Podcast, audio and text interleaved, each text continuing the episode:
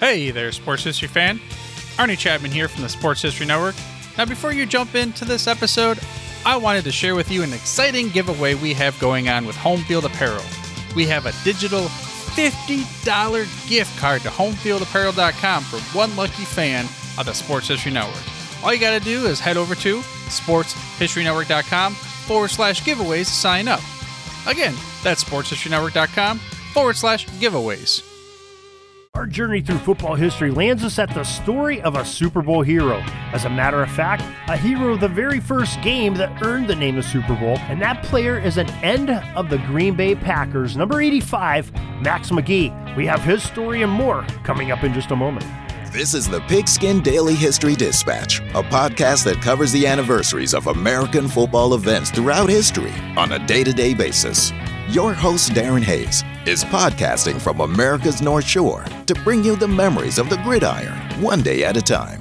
So, as we come out of the tunnel of the Sports History Network, let's take the field and go no huddle through the portal of positive gridiron history with pigskindispatch.com.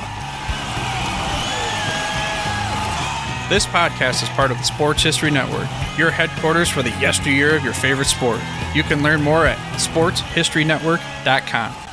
Hello, my football friends. This is Darren Hayes of PigskinDispatch.com. Welcome once again to the Pigpen, your portal to positive football history. And as we go into our portal today, we're going to talk about one of the legends of the game, not a Hall of Famer, but a great player all the same. In our quest to find out who was Max McGee. Well, the name of Max McGee to any football fan probably stirs images of what is now called Super Bowl One. Then it was referred to as the first AFL NFL World Championship game as he and his Green Bay Packers teammates dismantled the Kansas City Chiefs 35 to 10. McGee had a magnificent game for an end in that era of the run the ball, smash mouth football, especially the way the Green Bay Packers played it. Now, in that game, Super Bowl one, McGee caught seven passes for 138 yards and two touchdowns. Those are lofty numbers in any era, but just think about this. This is the late 1960s.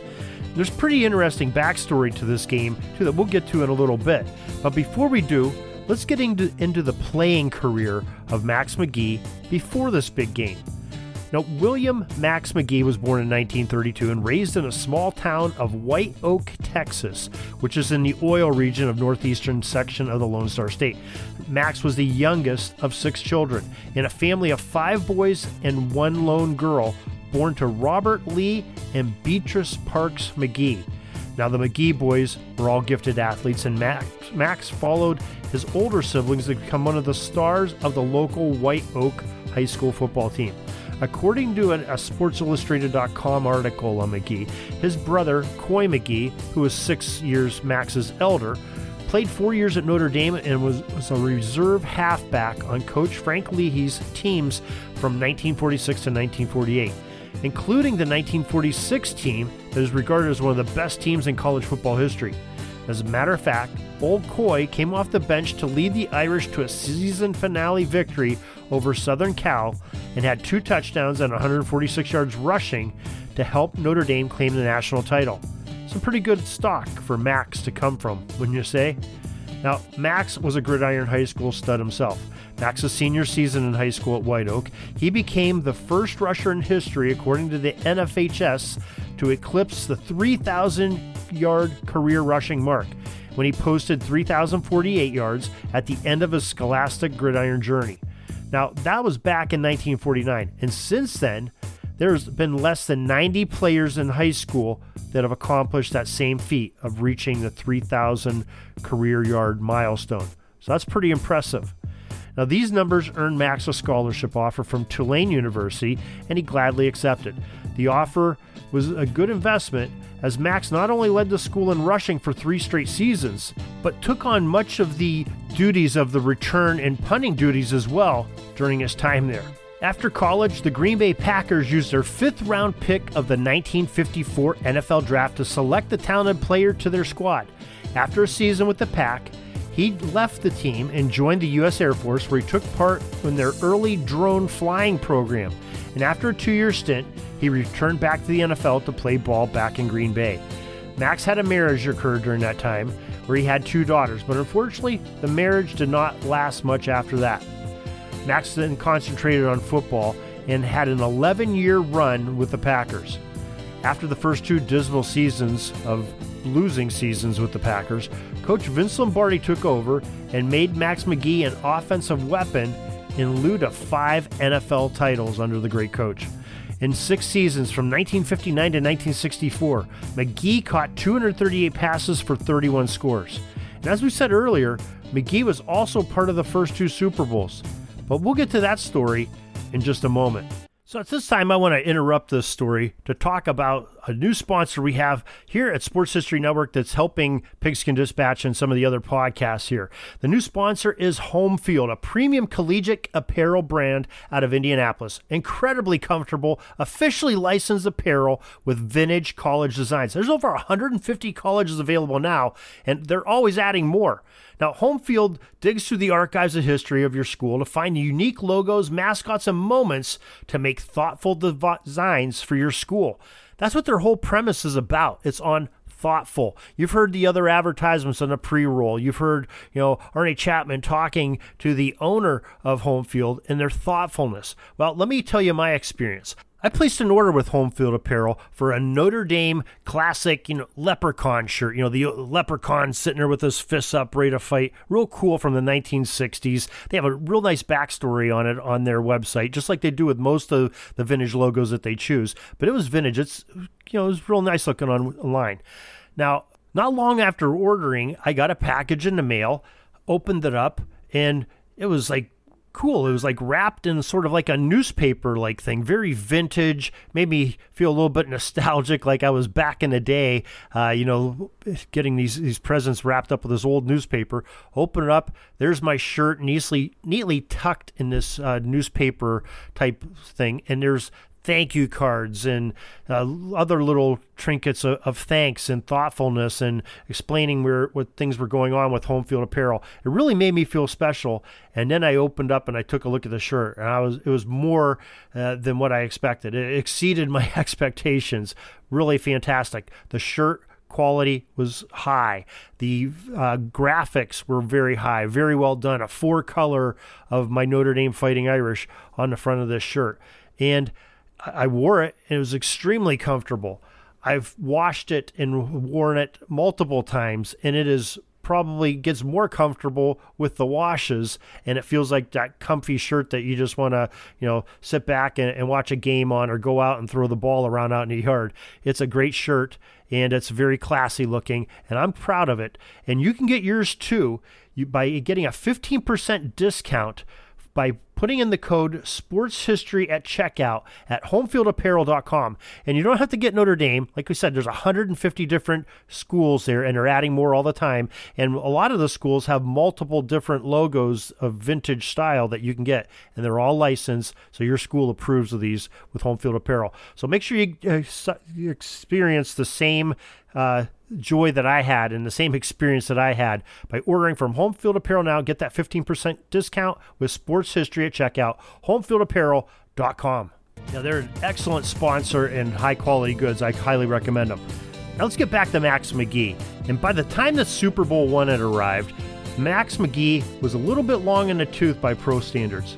There was a younger, faster player named Boyd Dowler who had replaced him as the starting end of the Green Bay Packers. Now, since McGee's divorce, he had become somewhat of a playboy, often having a drink out with the fellas after a game of practice, and he was known to, to flirt with the young ladies as well. And even the day of the Super Bowl one, the evening, as the story goes, that Max, thinking that he would be riding the pine during the next day's game because, you know, Dowler would be the one out there getting the glory and playing the game, so Max decided he would enjoy himself in a night out on the town. I'm talking really enjoying himself as he met two flight attendants on a layover and he partied with them all night, returning to the team hotel about 6:30 a.m.